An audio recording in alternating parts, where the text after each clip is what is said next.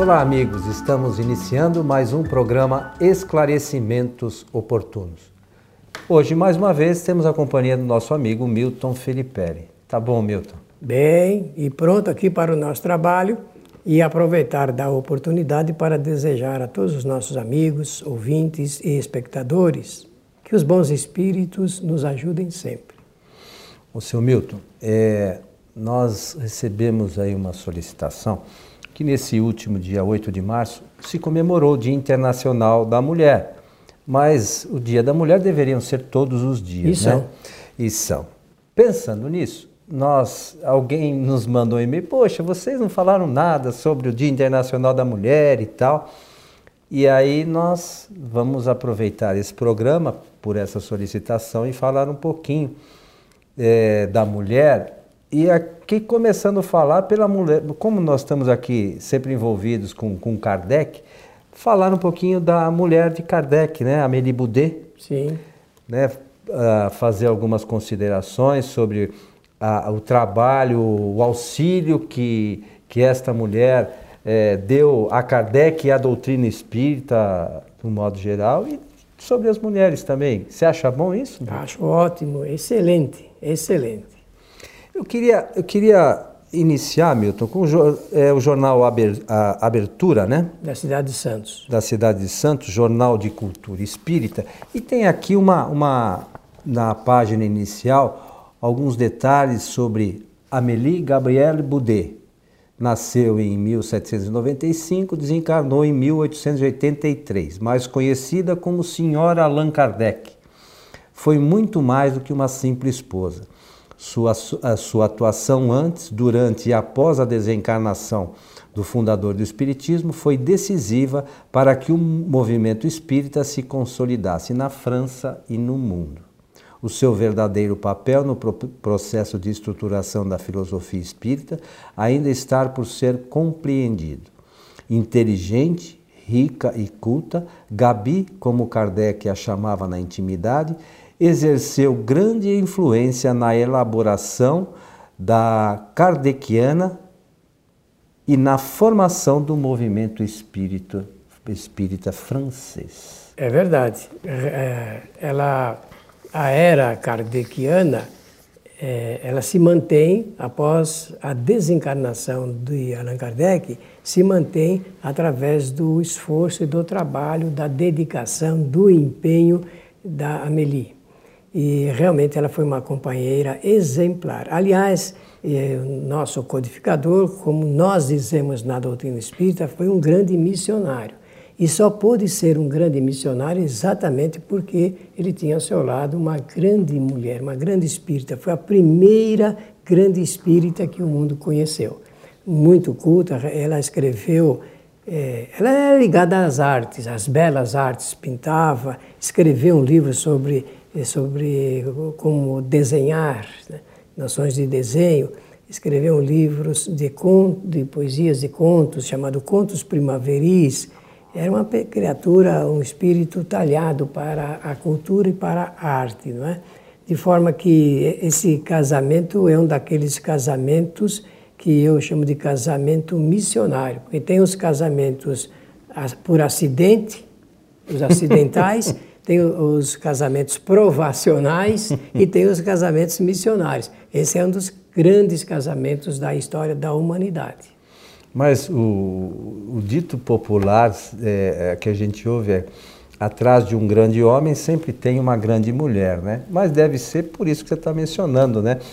Porque para um homem seguir bem né, na sua jornada terrena, a, a, esposa tem que amparar, entender, participar de forma positiva, né, Milton? Ela acompanhou Kardec nas experimentações que ele fez, desde a primeira vez até o seu derradeiro momento aqui da encarnação, e estimulou bastante, trocava ideias, eh, contemplava Kardec com trabalhos para de estímulo para que ele pudesse ler né, dentro da biblioteca que ele tinha. Ela destacava, lia todos os jornais da França e do exterior e, e também chamava a atenção para as publicações eh, de referência que se fazia para o Espiritismo.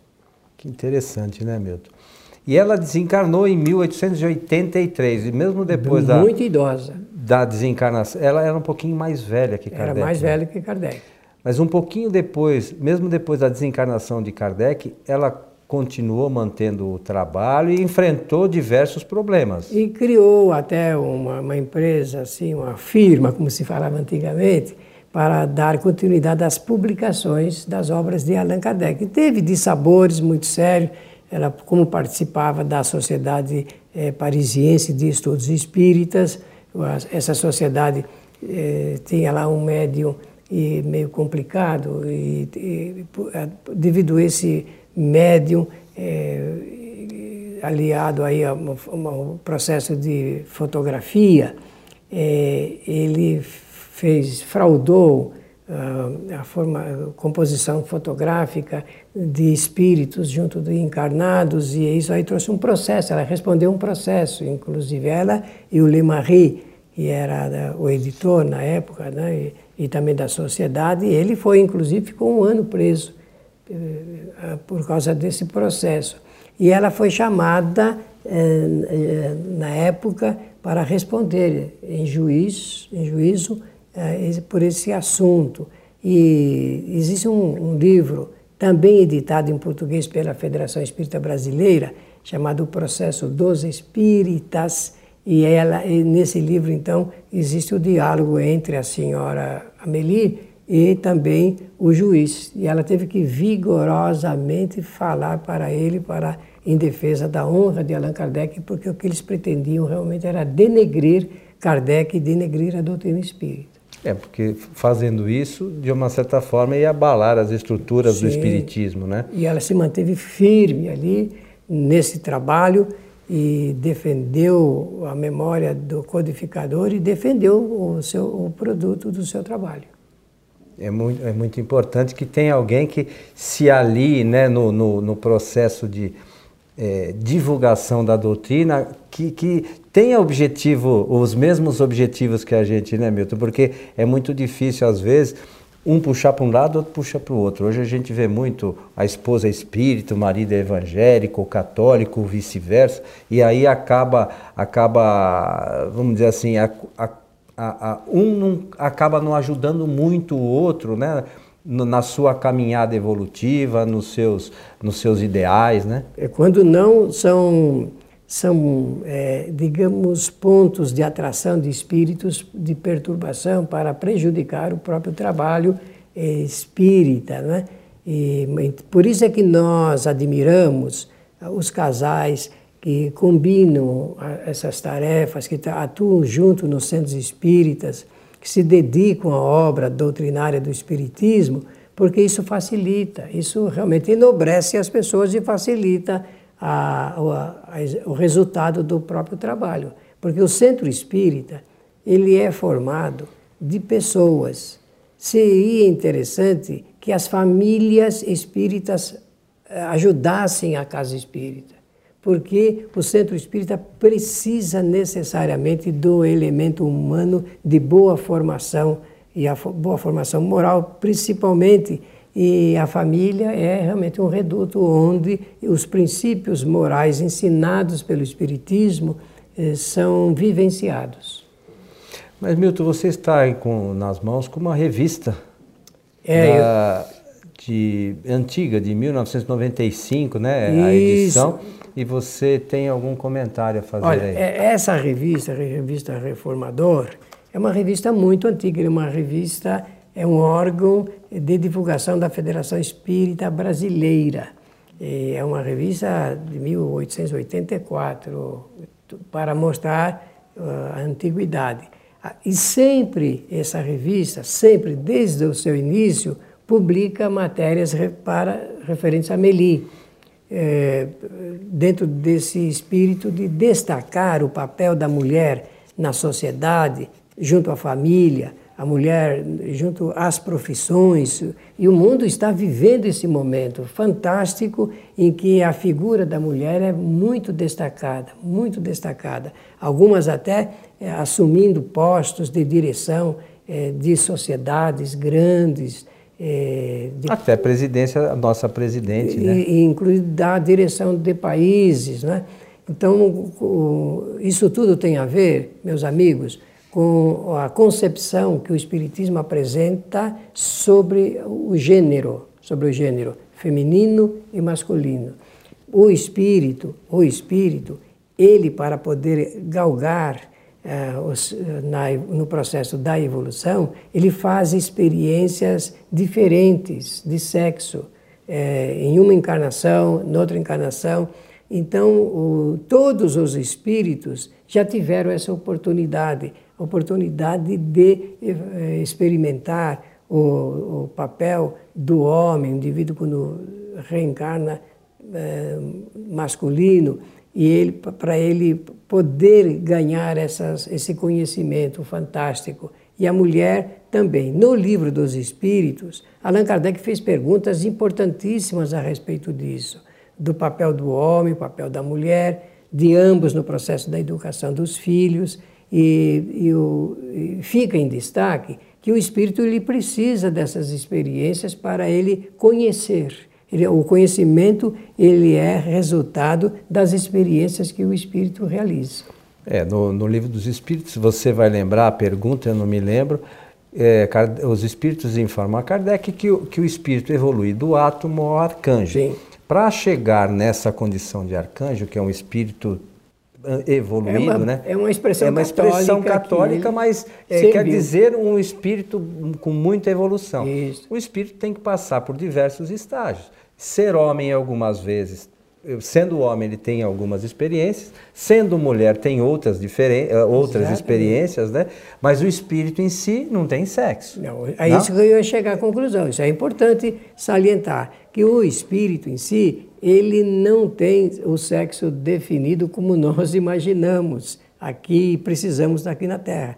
De forma que eh, essas experiências eh, levam o espírito então para um conhecimento e preparação para diversos papéis no mundo. Nós, quando a sociedade faz o destaque eh, do papel da mulher, é que a mulher, conforme todos nós sabemos, vem de um processo social de, de, de, ideia muito atrasada. Se faz um, uma ideia de que a mulher não, não tinha o, o valor que tem. O, o, mundo foi mostrando isso, que tem o, o espírito enquanto faz experiências é, no sexo feminino, tem uma importância e um papel fundamental. Já começa pelo, pela formação biológica de ser possível a mulher oferecer um papel de renascimento, de reencarnação aos outros espíritos, da mulher mãe.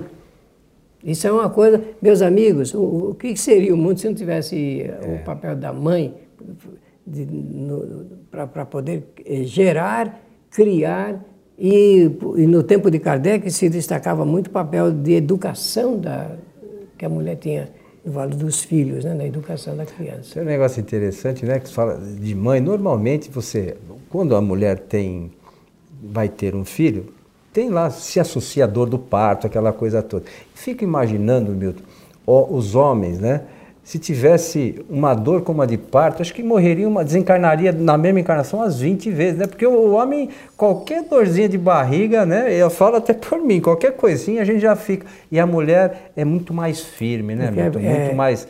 É, a, a, suporta essas coisas com muito mais resignação, com perseverança e segue a sua caminhada, né? Com certeza absoluta, porque, conforme nós sabemos, a, a lei eh, do, Criador, lei de Deus, ela é muito justa, é muito boa e, pro, e, e prevê e para prover essa necessidade da mulher eh, se agigantar em todas as ocasiões a fim de dar eh, resu bom resultado ao seu trabalho. No caso da mãe, eh, aquilo que nós chamamos de a dor do parto, eh, no fundo mesmo se traduz por trazer depois a, alegria do nascimento da criança. É uma coisa interessante. A mulher passa por esse instante fantástico de dor, mas depois ela recolhe as alegrias, né? como, se fosse um presente de Deus, que é o, o nascimento da criança, tão aguardado. É, mas a, a mulher suporta muito mais as, as dores, as dificuldades que o homem, eu entendo. É verdade, né? isso eu não tenho eu, dúvida. Eu acho que a, a, a mulher, a, numa, numa casa, por exemplo, é, o, o, marido às vezes vai embora e a mulher se mantém firme e leva a casa avante. O marido nem sempre tem Não, essa firmeza, né? A mulher pode fazer o papel do homem no lar, agora o homem dificilmente consegue fazer o papel da mulher também. É, como a gente percebe, a natureza dá essas condições distintas para o atendimento da, também das necessidades humanas. Não é? Agora, eh, dizendo isso, eh, como nós estamos falando do papel da mulher na sociedade, dizer que o mundo ele tem alguns estágios de, no campo da informação sobre essa matéria. E ele começa a se revolucionar quando a Beth Freeman começa com o movimento eh, feminista, eh, que hoje a gente consegue identificar bem, eh, porque era preciso criar a, a ideia de que a mulher tinha que sair para a rua para defender os seus eh, interesses, né? E agora eh, só falta, e pelo jeito ela já escreveu, porque o primeiro livro da Beth Freeman era Mulheres para a Rua, né? agora deve tá, ter escrito Mulheres para a Casa, né? para mostrar que homem e mulher têm um papel relevante dentro do lar, dentro de casa, né? não é na rua somente não. A sociedade ela reclama a participação também da mulher para a sua para a contribuição de um mundo novo. Agora é preciso que haja parceria, porque o mundo sem o companheirismo, o mundo sem o, o, o, o movimento de parceiros, ele não anda bem.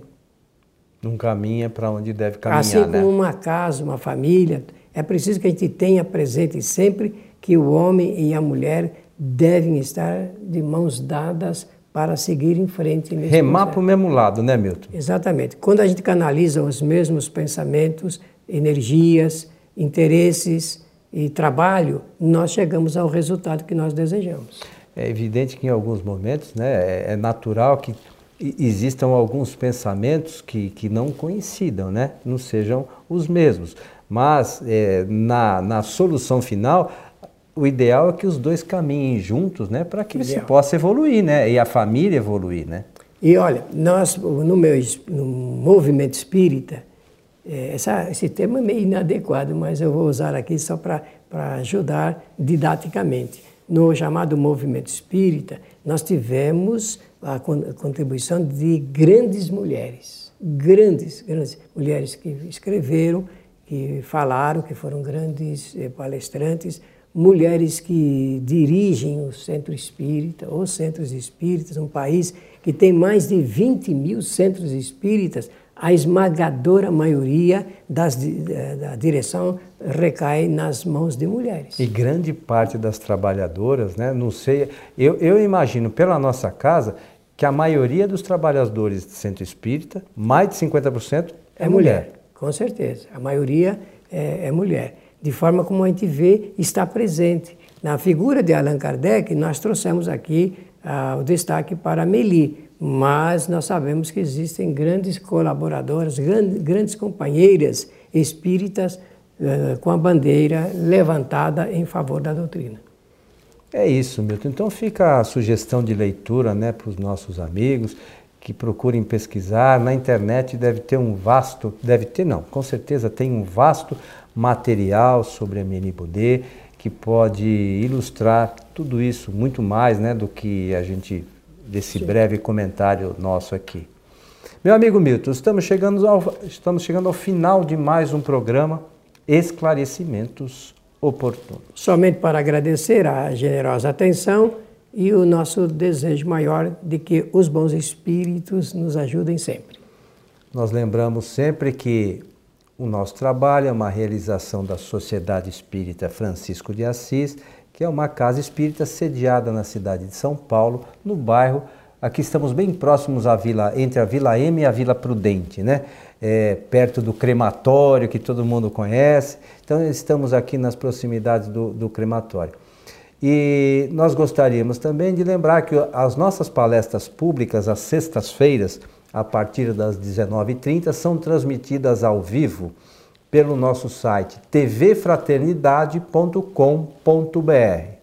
Então é, é só digitar lá www.tvfraternidade.com.br, clicar, todas as palestras são colocadas lá, cada uma no seu dia, evidentemente. Clica na palestra, já se dirige para a página da transmissão e vocês poderão assistir ao vivo nossa palestra e poderão assistir depois também em outros momentos, quando a gente é, edita e disponibiliza no site kardec.tv. Então, a todos que estiveram conosco, o nosso abraço esperamos encontrá-los em nosso próximo programa. Até lá!